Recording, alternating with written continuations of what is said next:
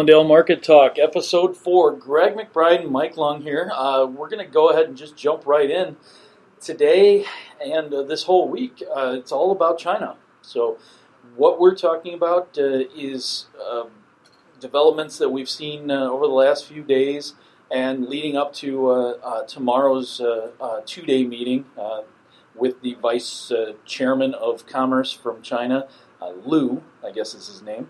Um, Mike, what are we uh, what are we hearing out there? What's uh, what's going on? Yeah, so going into this meeting, we got a few things that seem to be factoring in, even though we have view, opposing viewpoints coming out of the White House about it. But right now, we got Huawei happening. Uh, there's official extradition charge from the U.S. to get the CFO from Canada. There's also the U.S. charging Huawei with fraud, uh, stealing information from Verizon and other things like that. And on top of that, we have China actually officially filing complaints with the World Trade Organization over our tariffs. So. Right. Now, if uh, if anybody's forgotten about this, the the Huawei uh, CFO actually keeps a, a house in uh, uh a home in uh, in I think it's Toronto. Uh, was arrested December first, right about the time that the president was meeting uh, with the uh, with President Xi from uh, from China in uh, Brazil at the G20.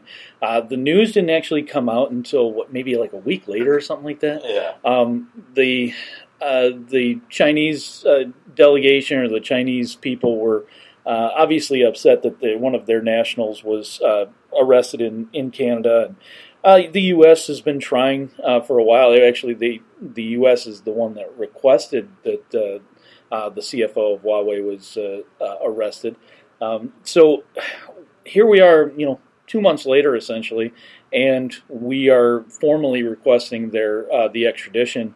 And uh, obviously, we're this is kind of a multi-faceted uh, attack here that we've got because China's upset about this this foreign or this national of theirs being arrested, but they're also hurting in a big way with their economy because of the uh, this trade war, and that's where our you know this meeting that's coming up is is going to be a big deal. So mm-hmm. um, it's uh, the they're I guess they're trying to keep the uh, two events separate, um, you know, and if we can actually get something done, uh, you know, with China this week, maybe that kind of eases uh, the the tension but we've also run into issues where we, you know, we run war games or, or simulations, and China has told us to back off out of uh, the Sea of Japan because, uh, or the, not the Sea of Japan, the Chinese Sea. That uh, they don't want to, they don't want us uh, in that uh, in that area doing war games that we've been doing for years. Yeah, that's another thing that's going on in the background is that whole deal with Taiwan. They keep China keeps saying that uh, they still have basically control over the country, and Taiwan wants their independence. We're an unofficial ally, and right now we're doing a lot of back and forth in the South China Sea with warships, which hasn't really been reported that much, which is kind of surprising. But it is something that we should be paying attention to because the more that it gets ramped up in the background, the more it can leak into the foreground with what's happening with this trade deal. Mm-hmm. I mean, obviously, we have a trade war that's been going on for however long almost that's like a year coming now. up on yeah. in June, and it's still going on. We get the same information coming out of these meetings, and we have the truce coming up on March first. What happens if you come up with it March first and nothing happens? Yeah, we could we could see China come out, and they could very easily cancel this shipments that they have been purchasing because right. we do have Brazil right around the corner with their crop coming out. Yeah, and they've already started uh, the harvest on that. Uh, they've they've actually gotten out to uh, to a pretty solid pace with their, their harvest. They started early in Mato Grosso, and uh, at, at, this point, it looks like there's there's a lot of areas that are, are off to a, a, an explosive pace on planting their safrinha crop uh, for second crop corn. So, um, you know, there's no shortage of of beans uh, available to to China if they uh, if things don't go well with this uh, this conversation uh, this week, and even you know through the, the first of March with the uh, the uh, tariff truce, mm-hmm. um, our the biggest thing at this point is if we don't get a deal uh, by March first, Do we slap more tariffs on them? Do we increase our tariffs from 10% to 25%? Do they respond in kind? Obviously, we buy a lot more from them than they do from us, and that's one of the biggest uh, one of the biggest issues that uh, President Trump has been uh, hammering on for years. But the I think the biggest stick, sticking point, and it always has been, is the intellectual property conversation. Mm-hmm. I, I, don't think we're making any progress from what it sounds like uh, on that. It doesn't sound like at all. I mean, we today there's a statement coming out that said China will do good on their uh, agreement to buy more agriculture and energies, but they don't want to budge much on the IP issue, which is really going into this meeting seem like it's a non-starter. It doesn't seem like we're going to be taking this anywhere, and there is talk that Trump will be coming in and talking as well. So maybe he'll have some influence on this. Maybe we'll get something out of the way. Um, I know that he's had a lot of stuff on his plate. We had the government shutdown that just ended. Well, didn't technically end. It was just put on pause for three weeks, and mm-hmm. I don't think that is something that really has been reported on too much. That it's not an end to the government shutdown. We're just pausing it. Yeah. Um, so that is something that coming up here in the next three weeks should be kept in mind. Uh, we come up three weeks, and both sides are still butting heads. And actually, that three week mark is going to be huge because at that three weeks, we're going to be about a week out from this March 1st deadline as well. So there's going to be a lot of stuff coming into that pivotal time. Uh, right. Uh, there's going to be about a week that there's going to be a lot of information thrown at us, and there's going to be a lot of questions that will be answered.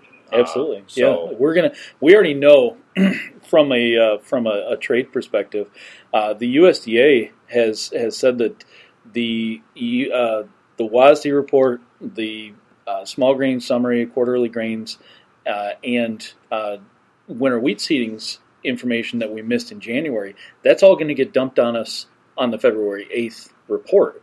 That's going to go ahead as, as, scheduled. We're hearing that it's possible that we may also get cattle on feed that day. We may also get the cattle inventory report that was uh, supposed to be at the end of this week um, at the same time. So we're going to get this huge data dump um, right before we essentially go right back into a, a, a, another shutdown which should help give us some directionality. But the sticking point, you know, when we talk about intellectual property for for China.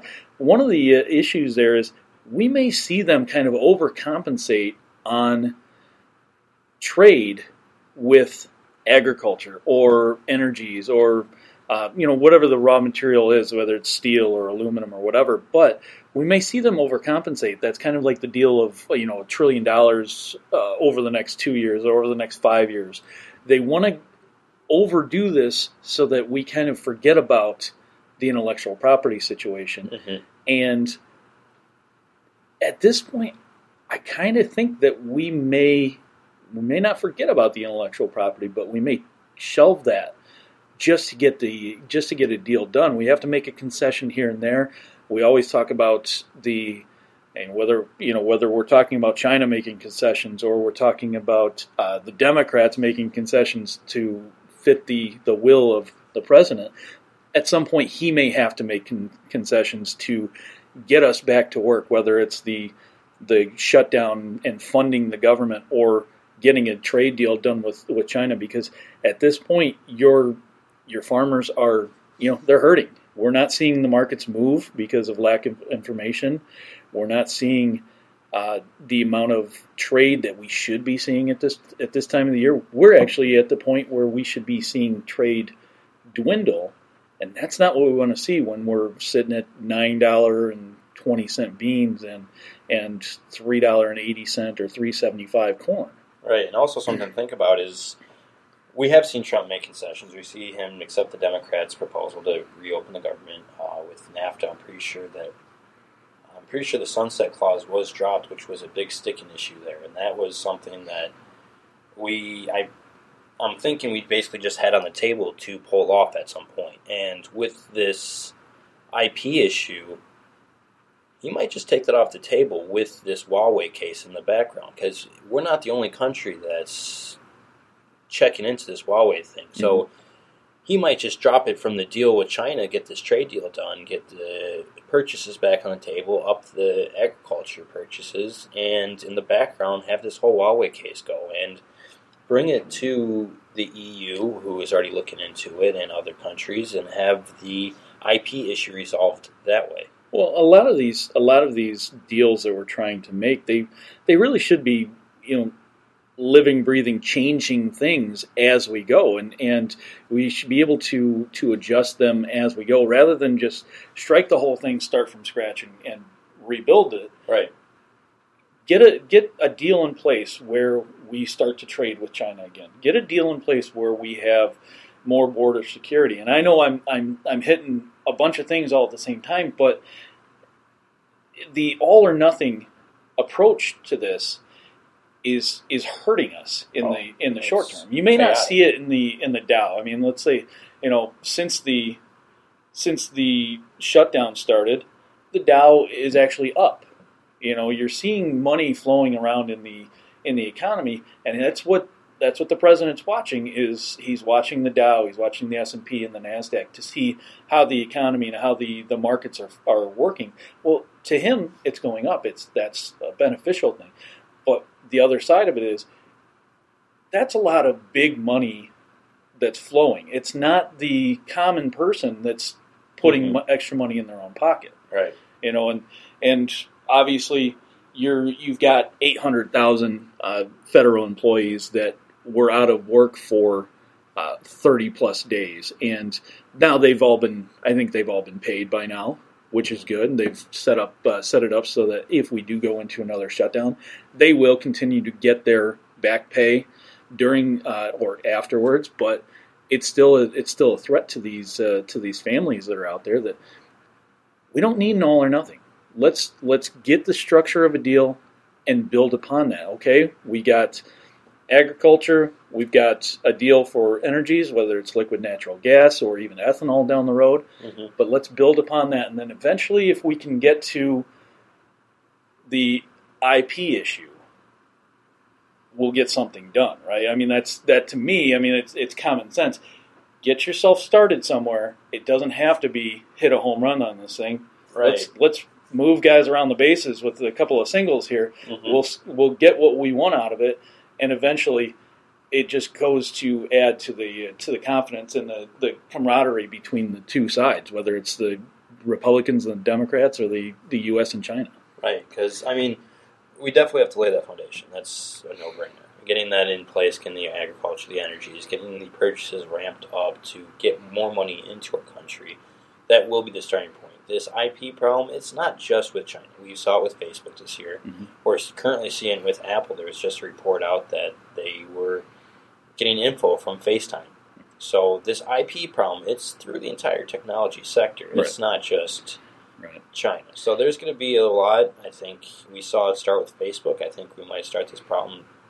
I think it might start to really show face in the upcoming years what's actually going on with your technology. I think Facebook was the match that started it, but I think this is going to build up into a much larger fire. 'Cause Agreed. Yeah. or it's now on people's mind that well what are these companies doing with my data how are they collecting people for years have joked well i talk about something then an advertisement pops up about it well now people are starting to think well wait a minute i'm hearing these things that they're listening on our conversations all this Mhm. let me go back and check that thing that i accepted without really reading it because i just trusted the company um, so i do think that that will be something that is going to be a larger problem coming up here Well, moving uh, moving forward here, let's uh, let's get into uh, something that really strikes home for us uh, here at Allendale. Is we've got our annual Outlook conference. It starts uh, today's Tuesday. It actually starts today. Drew Lerner is going to speak uh, this afternoon.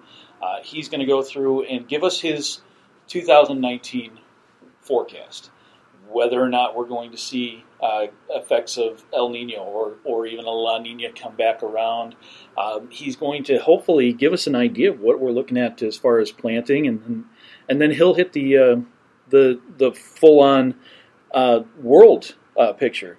Are we going to have issues uh, down in South America as they progress in uh, in their harvest? Um, we've seen dryness uh, in Brazil. Is that going to last? We've seen flooding down in uh, in Argentina, um, and then obviously uh, China is a big deal when it comes to cotton and soybeans and corn, and and but they keep that all in house. Are they going to have problems where they're going to need to buy from?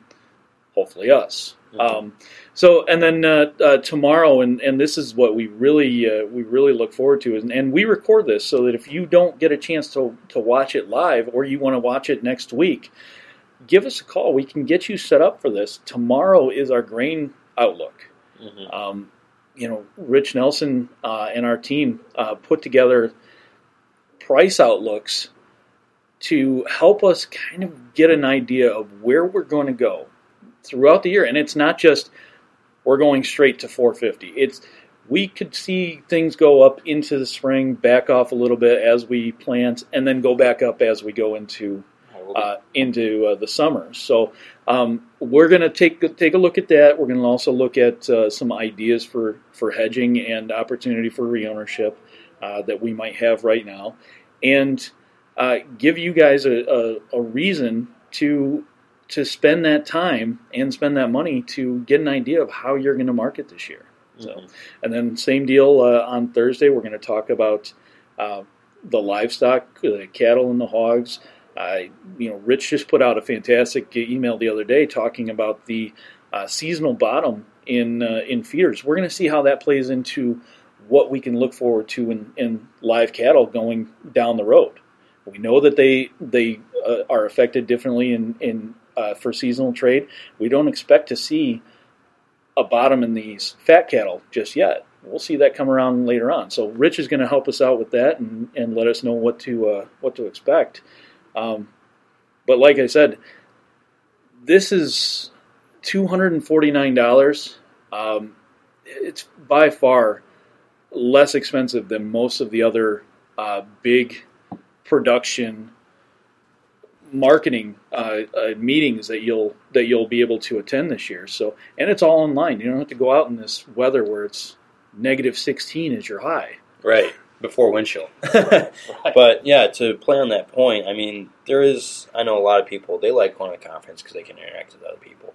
But with this year, we have a lot on the table. I, obviously, the weather is going to be just awful, and you want to stay inside. You'll be able to stay inside. You'll listen to this, and we'll be answering questions. We'll be going into the macros of what's going on, and so all those questions we were asking earlier about what's happening with China, what are the possible outcomes of this, they will be touched on in the conference, and it's going to be, like I said, uh, and Greg said, a lot of good information to help you with this marketing year. So. If you have any questions, feel free to reach out to us uh, on Twitter at Allendale inc or email service at allendale-inc.com by phone 1-800-262-7538 that is 1-800-2-markets this is greg mcbride and mike long over at allendale market talk signing off. Look forward to talking to you guys next week